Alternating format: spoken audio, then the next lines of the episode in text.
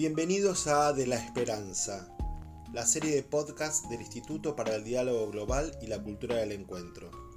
Hace un tiempo el Papa Francisco dijo algo que nos llamó la atención. El nombre del futuro es esperanza. Y en nuestro equipo, donde veníamos en discusiones permanentes acerca del futuro, esa frase clarificó el camino. Entender el escenario. Comprender que no es un único escenario, sino que son muchos y que el futuro como interrogante es un proceso de construcción.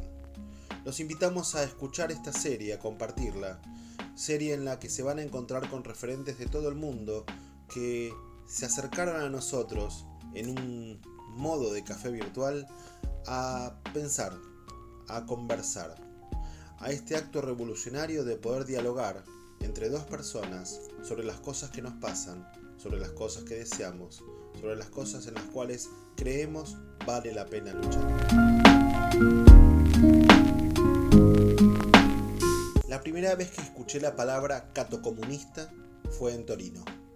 El que la enunciaba era ni más ni menos que el filósofo de la posmodernidad Gianni Battimo, el autor de una corriente filosófica que se denomina del pensamiento débil. Con Gianni nos conocemos hace muchos años. Creo que en el 2012 empezamos a juntarnos aquí en Buenos Aires y a proponer acciones comunes. Gianni fue también fundador de la Cátedra del Diálogo y la Cultura del Encuentro. Me permito decirle Gianni y no Bátimo, como cuando uno refiere al autor que ve en el lomo de un libro, porque a lo largo de estos años construimos una hermosa amistad. Él en Torino y yo en Buenos Aires. Y de tanto en tanto encontrándonos en Italia o invitándolo aquí a dar conferencias. Fueron muchísimas las que dio.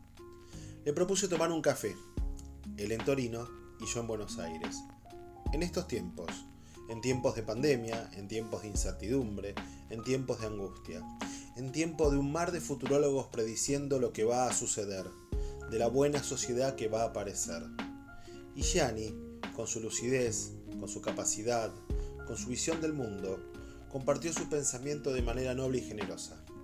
Los invito a este primer episodio de la serie de la esperanza, los podcasts del Instituto del Diálogo Global y la Cultura del Encuentro.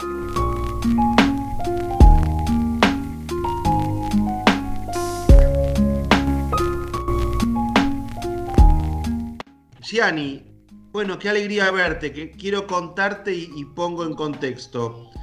Quería conversar con vos de, distintas cosas que, que están pasando en el mundo y me gustaría conocer tu punto de vista, tus interrogantes. Y, te cuento por qué lo voy a grabar. Por tres cosas. La primera, la iglesia denominó a esta semana Semana de la Laudato Si, porque se cumplen cinco años de, ese documento que el Papa publicó y que navega eh, denunciando las desigualdades. La segunda, porque podemos contribuir a nuestros estudiantes. Yo le conté a mis estudiantes que iba a hacer este intercambio contigo y, y claro, algunos de ellos te conocen por los libros. Entonces les preguntaba, ¿ustedes saben cómo es físicamente? Gianni Bátimo es un hombre elegante. Y no, y tampoco conocen tu voz. Y, y bueno, en definitiva, los libros tienen una reflexión. No, saben del hombre guapo que se pierden. Este, y, se me ocurrió desde, desde la cátedra del diálogo y la cultura del encuentro, desde el trabajo que venimos haciendo, tomar café con mis amigos y, conversar sobre esto. ¿Te parece bien? Sí, me parece bien, sí, pero no sobre mí, sobre mi apariencia de hombre guapo y elegante, porque lo era otra vez, ¿eh? pero ahora soy un poquito viejito.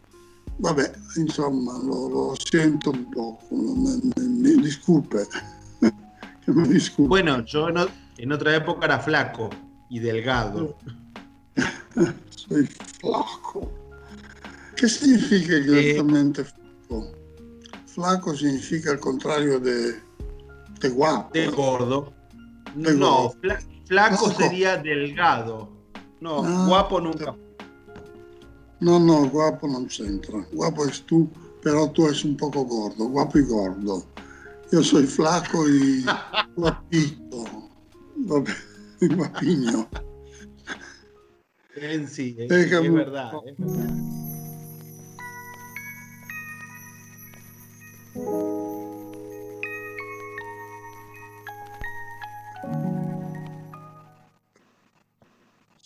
No, a propósito del, de la encíclica, es verdad que yo eh, la, encuentro muy, muy, muy definitiva del, pontificado de, Francisco, obviamente.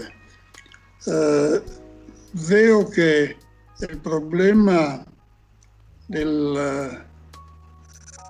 eh, de los recursos de la, de la tierra no se ha, no se, no se ha mejorado de, nada por ahora. Hay todos los, los, poderes, los poderes políticos, eh, ahora para no hablar de, Bolsonaro y del, del Brasil, pero efectivamente hay como una tendencia suicida en los gobiernos que siguen. Sí, hay, hay algo, ¿cómo decir? Hay algunos buenos propósitos cuando se habla de limitar la, la consumación de petróleo, eh, etcétera, pero no pasa mucho, no pasa casi nada. Eh, sí, la Fiat en Italia empezó a producir automóviles eléctricas. Eh, es un, proceso que necesitaría una unidad política más grande, una cooperación internacional más intensa que así, por, por, cambiar algo. Es por esto que nos conmovemos muchísimo a la cuestión de la, de la, de la tierra y de los recursos naturales, pero fundamentalmente casi nada hacen, casi nadie hace nada. Esto es. es muy interesante porque lo que vos estás planteando es que los poderosos o el poder económico internacional que, que, ha basado parte de su riqueza en el combustible fósil, la otra está vinculada quizás al capitalismo internacional, no ha iniciado ese proceso de transición energética. Hace unos meses, en una reunión que tuvimos en una universidad católica de los Estados Unidos, una experta en transición energética nos decía lo siguiente. Ella decía, convencida de la ventaja del combustible fósil, que las empresas de combustible fósil se nutren financieramente de aportes privados, que en realidad son fondos de inversión. Y esos fondos de inversión lo crean los bancos para pensar las pensiones, el retiro, el seguro de retiro de los, em, bueno, de los sectores medios norteamericanos. Entonces, sí, este, el problema, el problema es que el capital necesita una eh, aprovechar. ¿Cómo se dice profito? Necesita provecho. Necesita provecho a, corto plazo, es decir, inmediato. la forma es por esto que la, la, cuestión es obviamente también mm, tecnológica, pero sobre todo incluso política, porque es, decimos, yo no, no quiero dar todas las culpas del, de, los malos, del mal al capitalismo, pero aquí se ve muy bien. Es decir, que el capitalismo necesita provechos a corto plazo y esto, esto implica el utilizo de, de fuentes energéticas de este tipo. Hay como una inercia del, del funcionamiento del capital, es decir, que nadie eh, puesta sobre un verdadero cambio. El cambio es siempre peligroso para los poderosos, para los, los, que detienen el poder, el dinero, etc. Y quindi calma, eh, se, se, procede, eh, yo creo, Me recuerdo cuando un mi amigo estaba enfermo con, con SIDA, que yo decía, ma hay nuevos fármacos. dice, sí, pero tenemos que terminar los otros antes de utilizarlos. Era un problema también financiero. Eh, claro, el problema no era la medicación, sino un problema financiero. Es lo mismo que, bueno, eh, quizás yendo a una cuestión presente, creo que vamos a volver a esta cuestión de la Laudato Si. Mi reflexión es que la Laudato Si es, es la disposición de la iglesia y de un líder de ocupar un rol que hasta ese momento la iglesia había o dejado de lado o no había tenido la capacidad de comunicar con tanta valentía. Porque después de eso, después de Laudato Si, bueno, tuvimos la oportunidad contigo también de participar del encuentro del agua en Roma. Y ese encuentro del agua eh, generó una declaración y un ámbito de red que muchas personas empezaron a trabajar en sus lugares con estos principios de... Hay, hay una frase muy linda que dice, todo está interconectado en nuestra casa común. Y luego se hizo el sínodo por la Amazonía y escuchamos las voces de los invisibles. Eh, es cierto, no, no hemos podido detener la capacidad destructiva de los poderosos, pero quizás empezamos a construir la capacidad comunicativa de los invisibles, que antes no, no, eran escuchados. Y que en el centro de Roma eh, se vea a la América Latina profunda, a la América Latina vulnerable, pobre, indígena, afro, hablando del capitalismo extractivista depredador y planteando nuevos procesos, bueno, quizás se empieza a construir una pedagogía nueva, ¿no? Sí, eso sí. Sobre, tú sabes que esto justamente es lo que escandaliza los poderosos, es decir, tú Tú has leído recientemente polémica con el Galli della Loggia que publicó un artículo en el Corriere della Sera y ahora hay un otro, un otro episodio al cual estoy intentando de contestar una vez más. El problema es que eh, lo que disturba los poderes es que la iglesia no está del lado de los poderes. No, eh, se ha tomado, es detenida como un partido. Yo, después, en, en, mi último libro, he escrito también que la única revolución comunista posible en el mundo sería posible si la, se la hace eh, Francisco, porque nadie cree más a nadie. Decir, sobre todo nadie cree, cree a, a un poder, un poder comunista nacional de tipo ruso, de tipo cinese, de tipo... Niente, hay solo una revolución religiosa, pero incluso, incluso política en, mucho sentido, moral por lo menos, podría cambiar algo. E, e, e, incluso en esta cuestión del, de, la, de, los recursos naturales, es decir, no, no se ve cómo salir, cómo salir de esto, sino con una suerte de conversión universal, pero lo comprendo que es bastante complicado. Te hago una pregunta, porque vos sabés que hablaste de esta revolución comunista y tuve una imagen que una imagen de ir caminando contigo por Torino. Íbamos caminando, vos me ibas mostrando distintos lugares de Torino. Me acuerdo que me, dijiste hacia el pasar acá vivió Nietzsche. Este, bueno, acá, acá se juntaba este, el príncipe. Este, hay que cortar el teléfono más. Ma sí, ma no capisco por qué no se cortó. No lo tiramos. Bueno, es mm. parte de, es parte de la charla. Y, me quedo pensando en esta idea, bueno, de lo que representó esta Italia del norte, que era el norte que, que por un lado supo ser de las izquierdas. ¿Cómo sería para vos, dado que el comunismo del siglo XX tuvo grandes fracasos, Ah, ¿Cuál es el sentido ¿cuál es el sentido filosófico de una revolución comunista? Porque cuando uno plantea el comunismo inmediatamente es adjetivado. Dicen, ah, es comunista, o oh, qué bueno, es comunista, pero no surge una explicación. ¿Cómo sería, desde una visión filosófica, donde vos vinculás distintas visiones del pensamiento y del cristianismo, una visión del siglo XXI de una revolución comunista?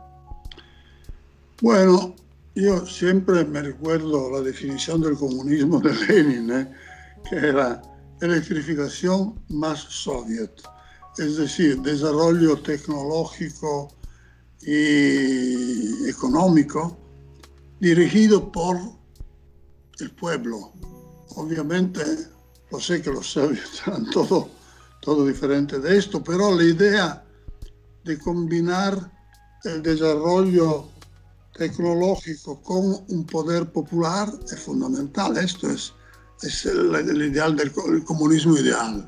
Obviamente el comunismo histórico ha sido lo que ha sido y sobre todo probablemente por razones, no digo que siempre es la falta del capitalismo, pero sin el capitalismo probablemente Stalin podría haber, haber sido un poco menos sangriento, porque había como una amenaza de los poderes externos eh, sobre todo imagina lo que ha sido la importancia de la Unión Soviética nella, eh, nella lucha contra el nazismo. Esto es, es, es, fundamental en todo esto. Pero no quiero justificar a Stalin, sino quiero decir que la, la lógica del stalinismo ha sido la misma lógica del, del capitalismo, desarrollo sin poder popular desarrollo a todo precio, uh, al precio de,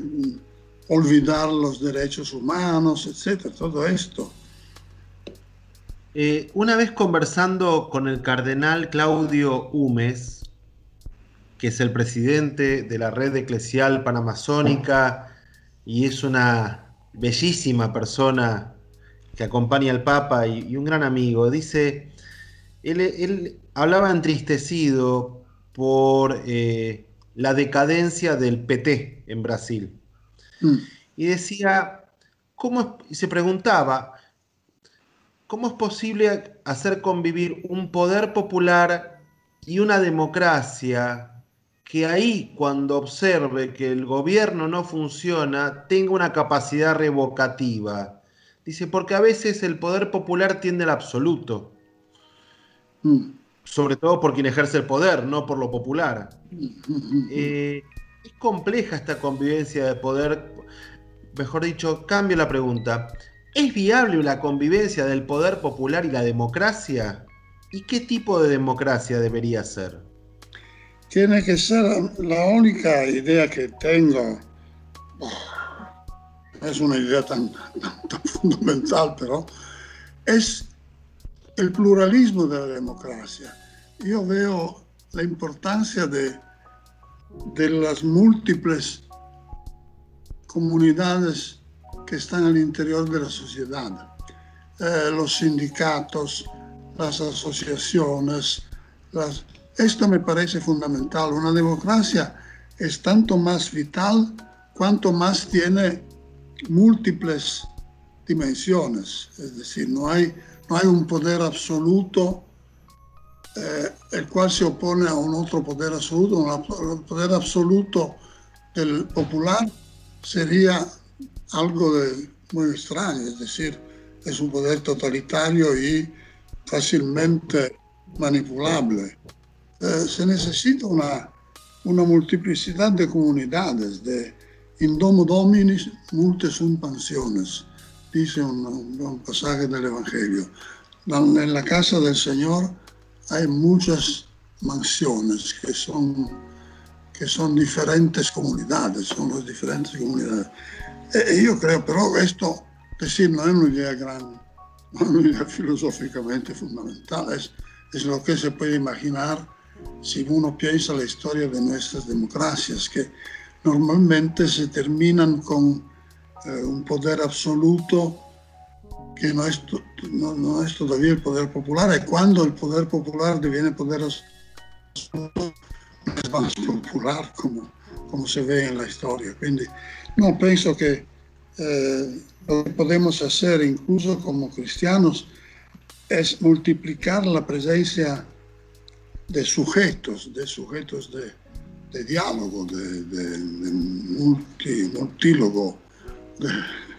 Claro, quizás habría que entender que la, la, democracia como creación del capitalismo también se convirtió en enemiga de ese capitalismo global.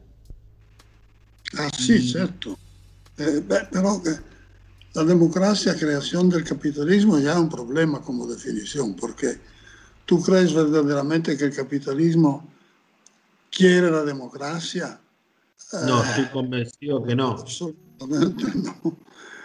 El punto es que... Creo que, que creo que en todo caso en la democracia, la democracia en términos de construcción moderna responde fundamentalmente a una organización regulada de, de, los derechos y deberes y una visión de un mercado que puede estar por fuera sin importarle el sujeto en su condición de sujeto. Sabes eh, que un, un gran católico italiano que era Gustavo Bontadini, un maestro de la Universidad Católica de, de Milán, que decía, la iglesia cuando es minorancia habla de derechos de los pobres y cuando es mayoría habla de autoridad. no, pero todo, el capitalismo también, cuando necesita libertad de movimiento, predica la, la democracia, pero cuando, cuando, es, cuando deviene mayoría, deviene justamente capitalismo global, capitalismo de control. Imagina nuestras sociedades de hoy, cómo estamos controlados en todo. Eh, ¿Cuánta gente está grabando esta conversación? No somos tanto importantes para el capitalismo, pero nosotros seguramente, no, no tengas dudas que inmediatamente después de esta conversación eh, va a aparecer en los distintos eh, canales de uso de Internet referencias a, en mi caso, a la filosofía o a cosas que hemos hablado y que si hemos repetido muchas palabras nos van a ofrecer cosas. Resulta que tenés mucha razón, teníamos una conversación, eh, teníamos una conversación con nuestro equipo del proyecto Universidad del Agua porque queríamos instalar eh, una solución tecnológica en los barrios populares con el, el problema del COVID-19. Y era una conversación como esta con otro dispositivo, no por Skype. Y mm, una vez que terminó la conversación, nos empezó a llegar publicidad de lavatorios, de inodoros, de... Y decir, entonces, uno que piensa que está solo, evidentemente no lo está. entonces, le pedimos poder ir a la gente que está escuchando y grabando que, que disfrute de la charla. le vamos a decir, disfrute de la conversación. Em, en algún momento volviendo al tema de esta cuestión de, la, de, una revolución comunista, este, aparece la cuestión del liderazgo del Papa Francisco, que, que, muchas veces dijo, yo no soy comunista, lo que yo digo, lo dijo Jesús. Y eso implica una visión distinta desde donde el Papa Francisco construye eh, su visión del mundo, que él lo dice siempre, desde las periferias.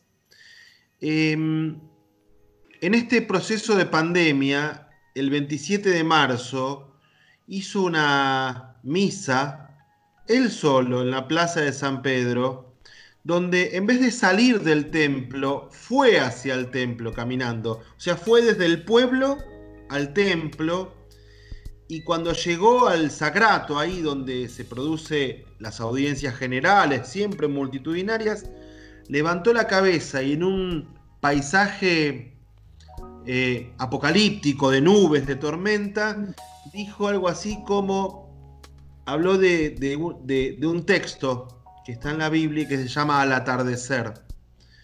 Y, planteó la cuestión de eh, de Jesús en la barca descansando y los apóstoles preocupados por el movimiento, y, y reflexionó en esta idea.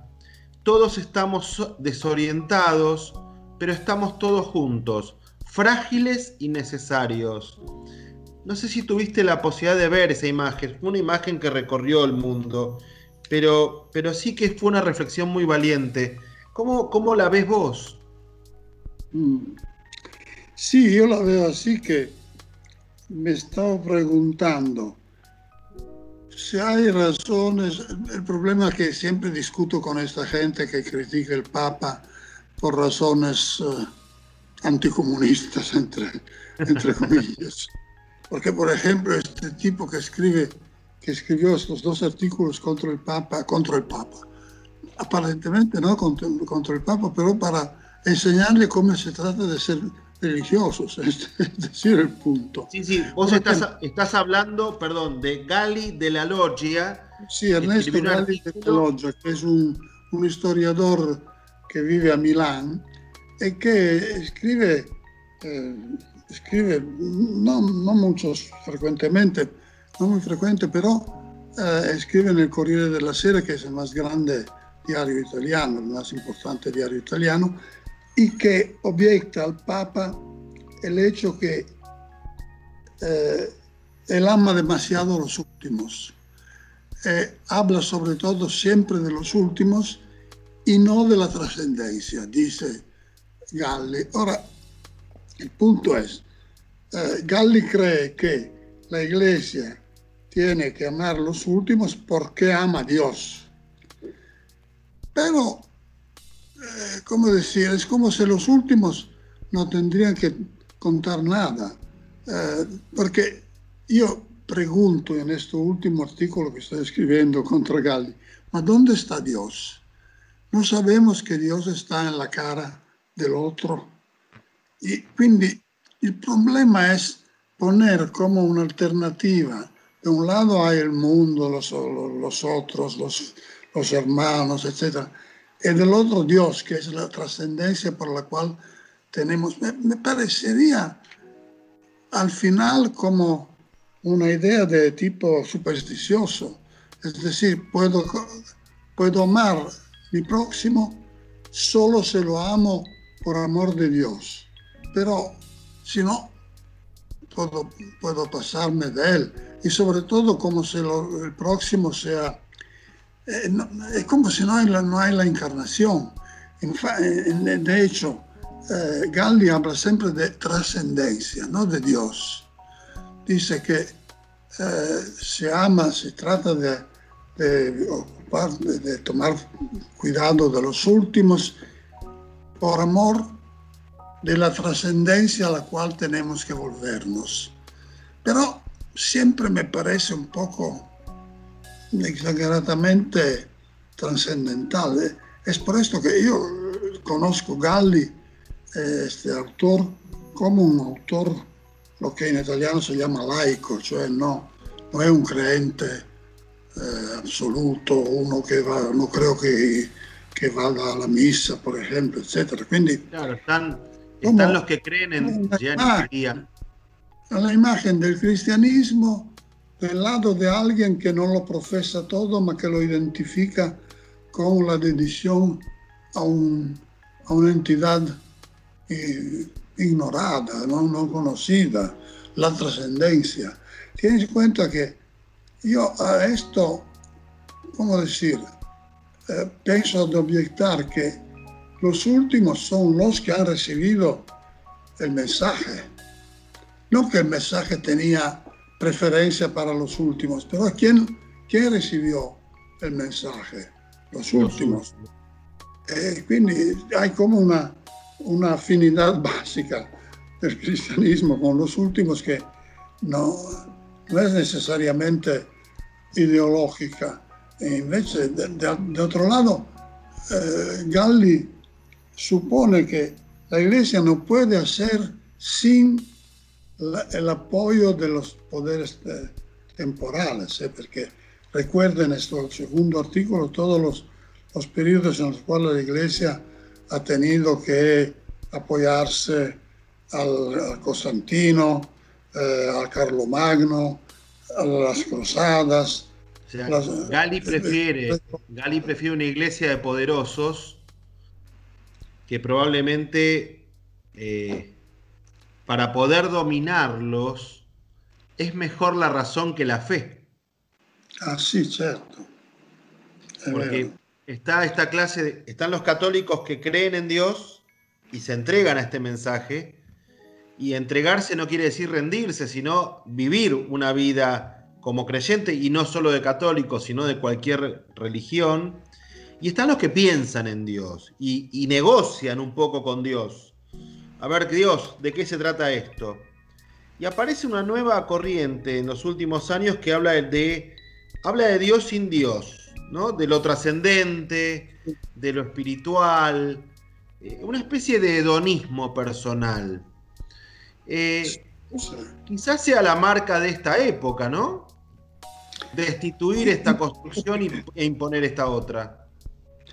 Incluso yo, una observación que se puede hacer en contra de estos argumentos de Galli es también que el humanitarismo que se se difunde en el mundo occidental como una suerte de ética común, incluso sin Dios, pero es un resultado del cristianismo.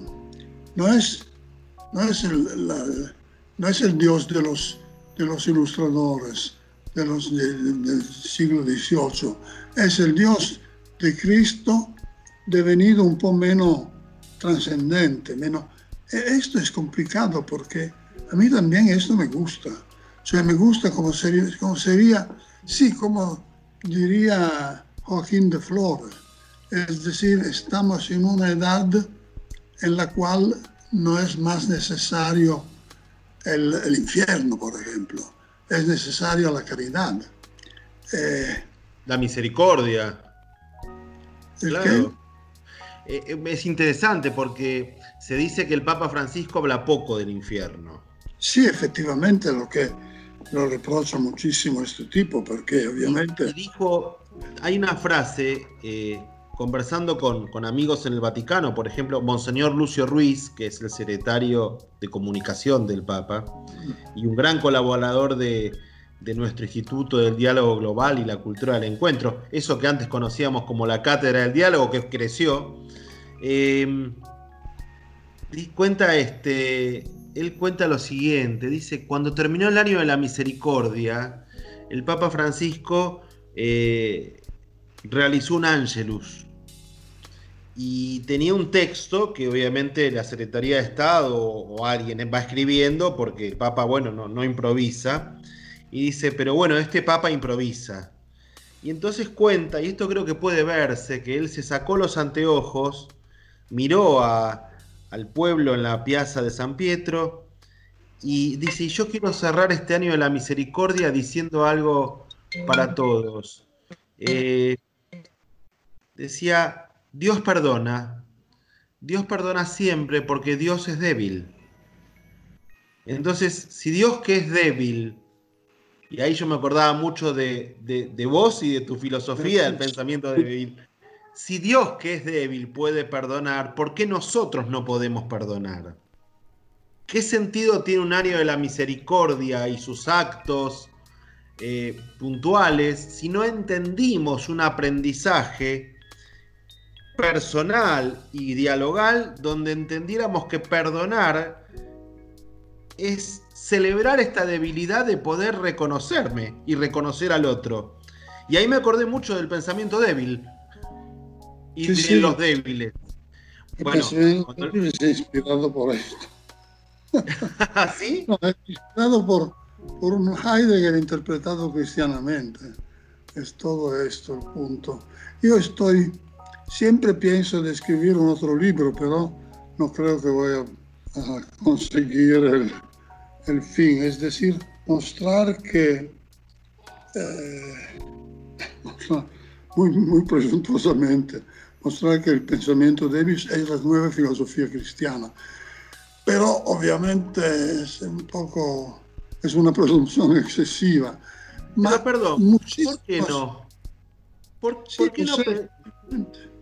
Yo sería esto, porque el punto es que muchos de los límites del cristianismo dogmático, eh, el mismo, eh, la idea del, derecho natural, eh, son límites de tipo metafísico, sea, se cree que hay estructuras dadas una vez por todas que se trata de respetar.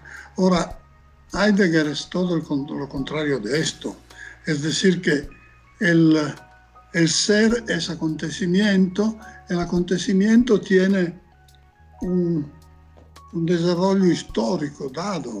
Es, estamos en una situación en la cual ser significa esto, esto, esto. Eh, y lo sé, esto me, me parece, me parece la, la verdad del cristianismo, esta, esta idea, la, la, verdad del hecho que la única verdad es revelación histórica de un plano de, Dios, de un, proyecto divino, y justamente lo que intenta hacer eh, el Papa es eh, corregir todas estas ideas metafísicas que bloquean. Eh, piensa todo el problema de las mujeres en la iglesia, que base al problema de los, del, de los curas eh, casados, sí. eh, todo esto. ¿Cómo se resuelve si uno permanece dentro de una idea de una estructura natural? La mujer es esto, el hombre es esto otro, nadie puede, etcétera, etcétera. Es un, es un cachondeo, como digo. Bueno, pero interesante. A mí me tocó participar del sínodo de la Amazonía en esos debates, más allá de que el sínodo tiene... El sínodo fue una experiencia trascendente, porque uno ingresa al sínodo y se da cuenta de que es parte, muy humildemente, de algo que quizás no lo puede alcanzar a comprender en el momento en que sucede. Eh, sobre todo mi, mi punto de vista que además me he criado y soy judío. Y entonces tenía una observación de cierta cuestión ritual y una visión crítica de cierto clericalismo, no solo por judío lo digo, sino por, por una visión personal que me preocupan los dogmatismos en algún sentido pero o sea, cuando apareció el tema de los. aparecieron estos, estas cuestiones, porque aparecieron estas cuestiones en el marco de un territorio, no en el marco de un concepto. O sea, en la Amazonía tenemos estos problemas. Problemas que tienen que ver con un ritual europeo y que no, no, no reconocen la belleza de un ritual eh, amazónico, y esto uno de los temas la capacidad universal de la mujer de ser parte de la iglesia y el Papa le reclama a la curia que tiene que resolver la comisión creada este problema, pero que lo tiene que resolver, no convertirlo en un perenne documento tradicional, porque muchas mujeres del sínodo contaron que cuando no hay sacerdotes y ellas son religiosas, oficiaron los sacramentos porque no podían, por misericordia y por amor, permitir que un hombre o una mujer muera en soledad sin recibir los sacramentos que estaba pidiendo. Y con respecto a los curas casados fue un tema que hace al debate y la sinodalidad, no, sé cómo se dice en italiano la palabra, pero la idea de, de que hay una sinodalidad habla de un modelo colegiado, de una iglesia que ha sido históricamente vertical.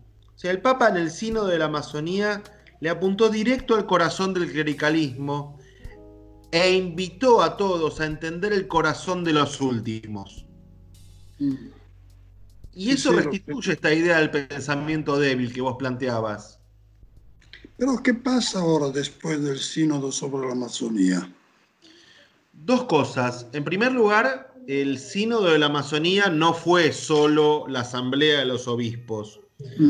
El sínodo de la Amazonía es muy interesante la pregunta porque lo estamos viviendo.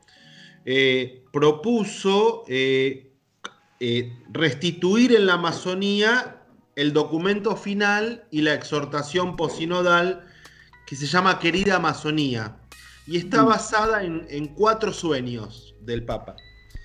Entonces se está discutiendo, bueno, la, pandemia generó un, alto en el mundo, ¿no? Después vamos a hablar de esta pandemia y de las pseudofilosofías que aparecieron, pero eh, el sínodo propone crear una universidad panamazónica, por ejemplo, para recuperar la antropología, el desarrollo y una visión de futuro de los pueblos originarios, pobres y vulnerables de las grandes ciudades, que quedan excluidos en la vorágine depredadora del capitalismo, y a su vez propone crear un organismo dentro del CELAM que articule las redes que están trabajando en los distintos países de la cuenca a fin de crear un programa, un programa de evangelización no unilineal, un programa de diálogo, un programa educativo, un programa que dé cuenta de esto que te contaba, un ritual amazónico, mm. y que convierta el testimonio en acción. O sea, tenemos este problema, ¿cómo lo podemos resolver? Y esa sinodalidad sale del modelo clásico de la solución prefabricada. Esto es, todos tenemos un problema, todos participamos en su resolución. Eso es lo que está pasando con, con el sínodo de la Amazonía. Lo que sucedió es que con la pandemia, eh, con la pandemia pasó algo muy grave en la Amazonía. El sínodo puso a la luz al sujeto amazónico y la pandemia, y en particular la acción de gobiernos como el de Bolsonaro, y esto me lo cuenta una dirigente una lideresa de, un, de los Saracayú eh, de Ecuador, que se llama Patricia Hualinga, dijo, entre el dengue y el COVID volvimos a ser invisibles. Hay que luchar contra esa invisibilidad. Entonces, eh, el desafío es, bueno, usemos las tecnologías para poder conectarnos y no dejemos enfriar ese sínodo que, está en nuestros corazones. Eso es lo que nos pasó a los que estuvimos ahí en el sínodo. Eh, que seguramente además para Europa fue muy raro el sínodo de la Amazonía, ¿no? No veo esto. Ah, querido. No, esto cuando pienso esto, en estos problemas me parece que el pobre Francisco tiene un montón de cuestiones que yo siempre rezo por él cada noche, ¿eh? Eh, pero rezo para que Dios lo ayude a resolver los problemas como yo mismo los veo, que efectivamente no es bueno, es decir, no soy el Papa. Pero cuando pienso a todo lo que tiene que tener en la cabeza eh, este grandísimo organismo esta enorme armada que es la iglesia en el mundo, cómo se puede comprometer para cambiar el, mundo mismo, etcétera. Esto es una... Sí, en Italia, por ejemplo, veo que hay los, los amigos, las personas que conozco que son anticristianos, lo son porque creen que la iglesia es demasiado rica, demasiado eh, avara, ¿cómo se dice? Eh, rica está.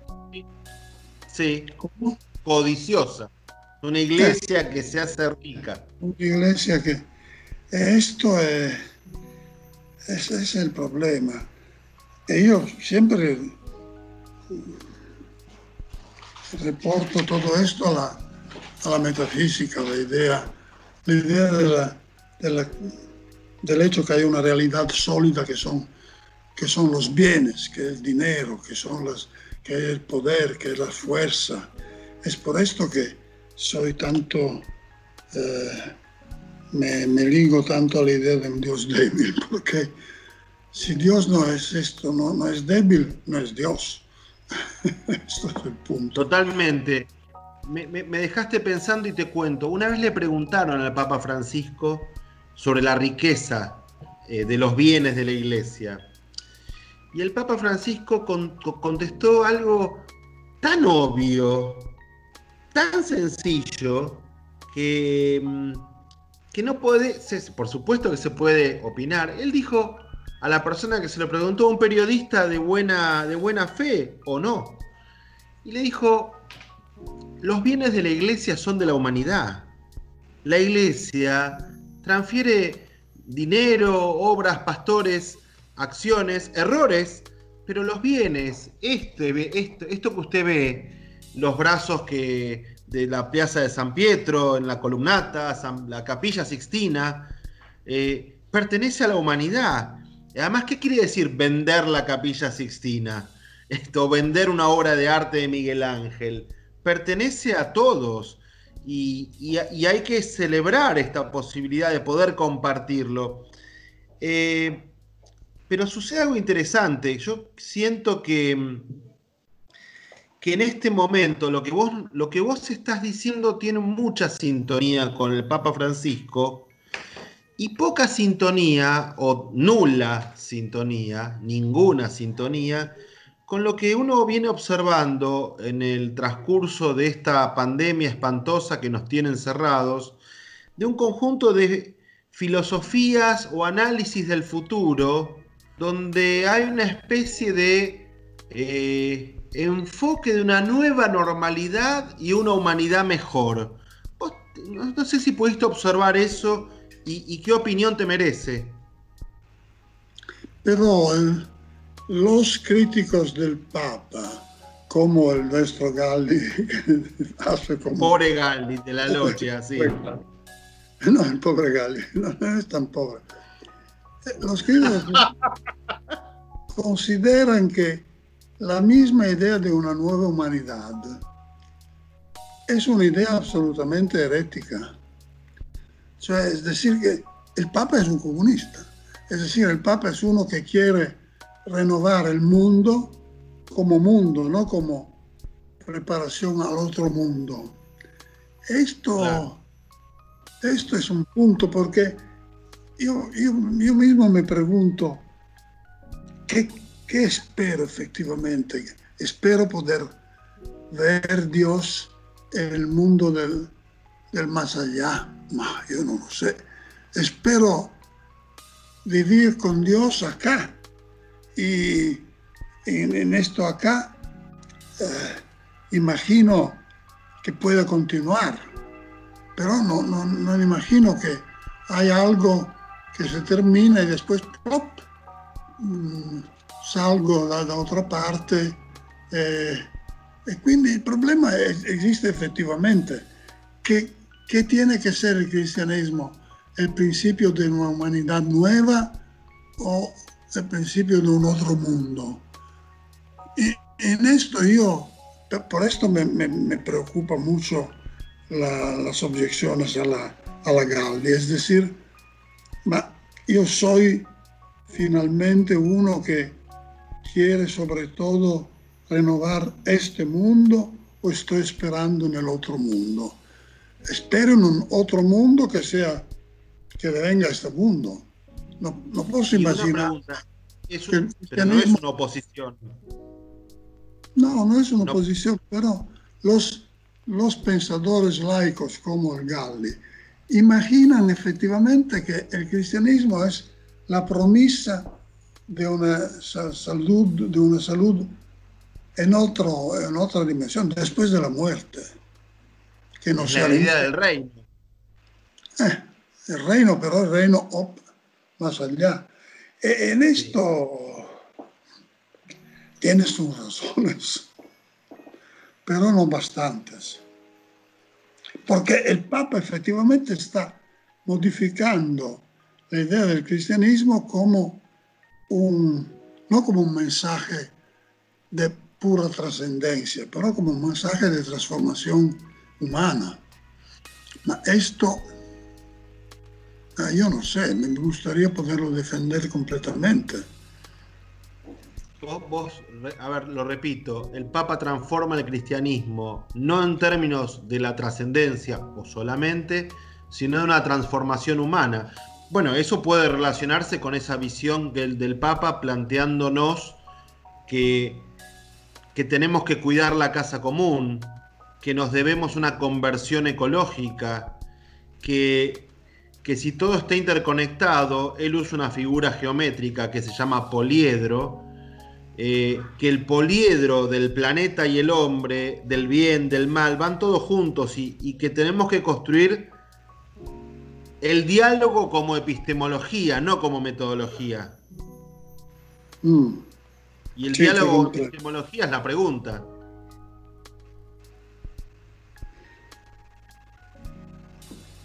Sí, sí, yo no. Me, doy cuenta que no, no tolero una visión del cristianismo como puro, pura promesa del otro mundo. Nunca lo he sido, así. No, nunca lo, lo, pensado en esos sentidos. Después de cuando era un joven cato comunista de la juventud católica, me recuerdo que yo he sido eh, fermado, eh, preso por, por la policía en, un, eh, en una huelga eh, predicando el Evangelio como principio de libertad de, huelga. Era increíble. ¿Eso no está en el libro de autobiografía a cuatro manos? Sí, creo, está. Está ahí, está ahí escrito, es un gran libro. Había tenido como una... Era un, día de, de verano no de verano, de primavera del 87, 1987. Me lo recuerdo que había como una huelga donde la Fiat amenazaba de eh, dejar sin trabajo los huelgantes, los que hacen la huelga. Ahora nosotros, con el grupo de los estudiantes católicos que se llamaba Juventud Studentesca, y yo era el, el jefe diocesano de este grupo, vamos frente a la Fiat con, con, cartelones, con pantallas, con cosas diciendo ah, libertad de sciopero, etcétera, etcétera. La, la, la, policía a un certo punto nos, nos, nos, prende, nos pone sobre un camión para conducirme a la... E un amigo mío que absolutamente no era creyente, era un comunista ateo, total, mi dice, ma come dice l'Evangelio? E io dico, beh, beati voi quando sarete perseguitati. Allora il giorno seguente il, il giornale del Partito Comunista sale con un titolo, dice, joven cattolico arrestato, preso frente alla Fiat mentre recita versetti del Vangelo. Questa era una, una una idea de, de, Vittorio Riser, que era un sindicalista de izquierda extrema, que era un, buen amigo mío, que había sugerido a todo, y se, se vi portano, se os conducen a la, a la policía e piden chi, chi los manda, eh, tenete que responder, hemos tenido una visión de María Santísima esta noche en sueño que nos ordinaba de venir acá. Era todo, era un juego obviamente porque lo sabíamos que no, la policía no podía hacernos nada, pero telefonaron al cardenal de la época que garantió por, para todos, incluso los comunistas extremistas, que eran buenos, buenos, eran buenos muchachos. Bueno, consideramos que vos fuiste detenido, pero 1987 años antes, otro joven de 33 años, por criticar a los poderosos, fue conducido a una cruz. Así que, bueno, algo hemos entendido. Se, han civilizado de algunas formas y ha empeorado otras. Este... efectivamente hemos disfrutado del hecho que la la iglesia estaba amiga del poder, porque efectivamente que el cardenal telefona a la policía diciendo son bravos, son buenos jóvenes católicos, es un, signo de la, de la compromisión de la cual habla Cali de la Logia, es decir, que la iglesia era amiga del poder y nosotros representábamos la, ¿cómo decir?, la buena alma de la iglesia frente a su tradición conservadora. Y Gianni, con relación a Francisco, yo, has, escrito muchas cosas y muy lindas. Recuerdo que nos encontramos con él, de hecho tú estabas ahí. Em, y un día dijiste, Francisco me invitó a volver a creer en la iglesia. Em, también decís, pobre hombre, todo el trabajo que tiene. ¿Qué, ¿Qué sería tu aporte a Francisco desde el punto de vista de la filosofía y del pensamiento? El aporte de justamente del pensamiento débil, es decir, que muchas razones de anticristianismo hoy son inspiradas a una filosofía de tipo metafísico descriptivo, sea, hay la realidad, hay las estructuras, hay esta uh, rigidez, etcétera, que se tiene que respetar y que, por ejemplo, incluye el derecho de propiedad, uh, la idea de familia tradicional, etcétera, etcétera, todo esto. Ahora, esto es, es el problema de, de Francisco, es decir, que eh, los, los críticos de Francisco al interior de la iglesia misma son, por ejemplo, no sé si hasta qué punto, pero incluso Ratzinger cuando obiecta al celibato a los curas casados, que parece que hay como una estructura absoluta, la función de la mujer, la función del hombre, etc. Ahora, esto, por ejemplo, necesita una filosofía no metafísica, no, eh, no estructural, no realista. Eh, finalmente, cuando Rorty, que era un mi amigo norteamericano, no creyente, pero muy, muy respetuoso, decía que tomen, tomen cuidado de la libertad y la verdad va a tomar cuidado de sí misma non so se, è traducido bien, sì. Prendetevi cura della libertà sì. E non preoccupatevi della verità che si prenderà cura di se stessa. Esto me parece fundamental, de nuevo. Este es el contenido de la reducción, de la reducción del cristianismo a la misericordia, que es la obra de, Papa Francisco. Eh, al, fin, al final yo mismo me pregunto si, por ejemplo, siempre digo que la moral es eh, la caridad más las reglas de la circulación de, ruta. Es decir, que ah. no hay nada en la moral que no sea la caridad. El, los, los restantes como el código de la de la ruta, de la estrada, del, del traffico. Bisogna rispettarlo claro. por no, para no hacer mal al otro, etc. Pero todo esto es... Eh, a, mí, a, mí, esto me parece fundamental.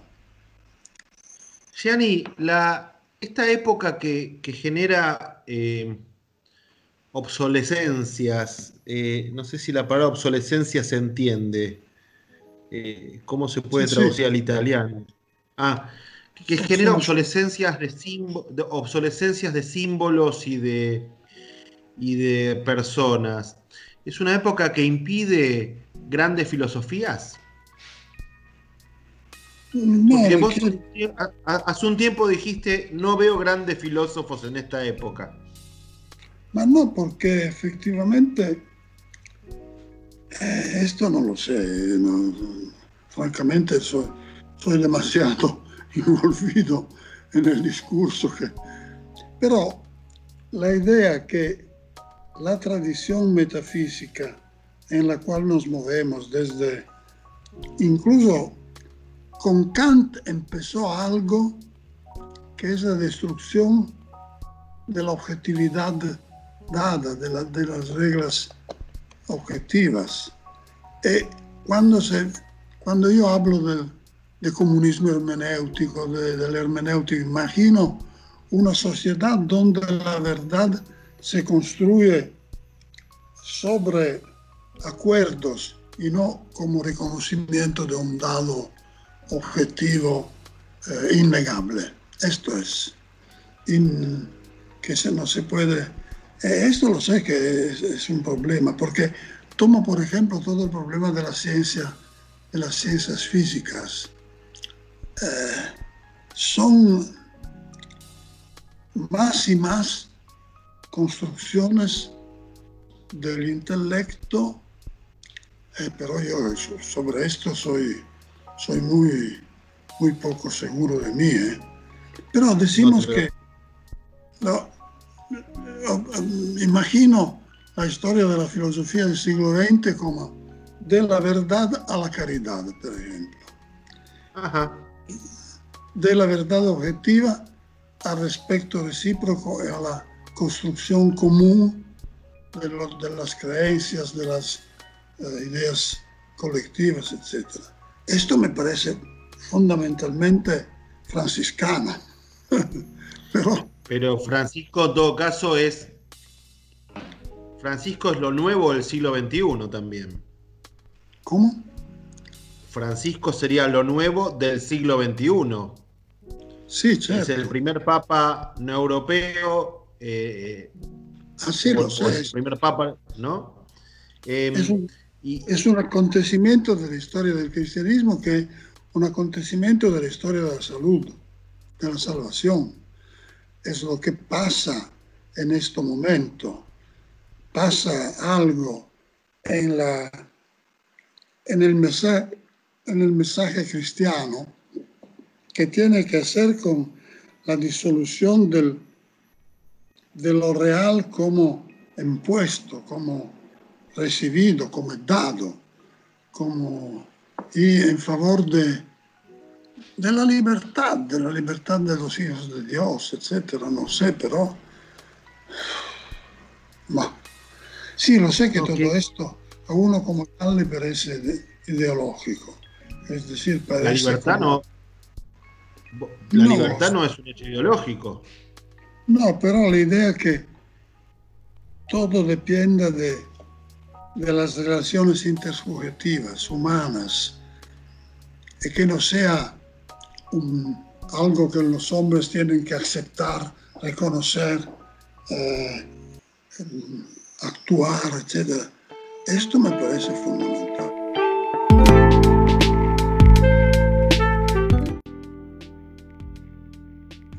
Hago una propuesta, porque la idea era invitarte a tomar un café, como verás, yo estoy tomando café, y, me gustaría repetir la, repetir la conversación, no repetir esta conversación, sino tener otra conversación contigo dentro de una semana. Pero vos fuiste profesor universitario. Acepto, Lo, lo soy todavía, soy profesor emérito. Exacto.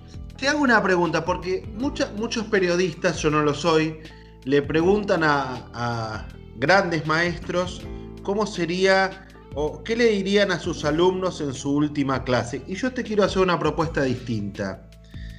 Eh, si tuvieras que ir a una clase, a una primera clase, ¿qué le dirías a estudiantes que han elegido el mundo de la filosofía y de las ciencias sociales y, o sea, que van a estudiar filosofía y ciencias sociales, ¿qué le diría el profesor Gianni Bátimo? Aparte de bienvenidos. Tengo que pensar. tengo que reflexionar un poco.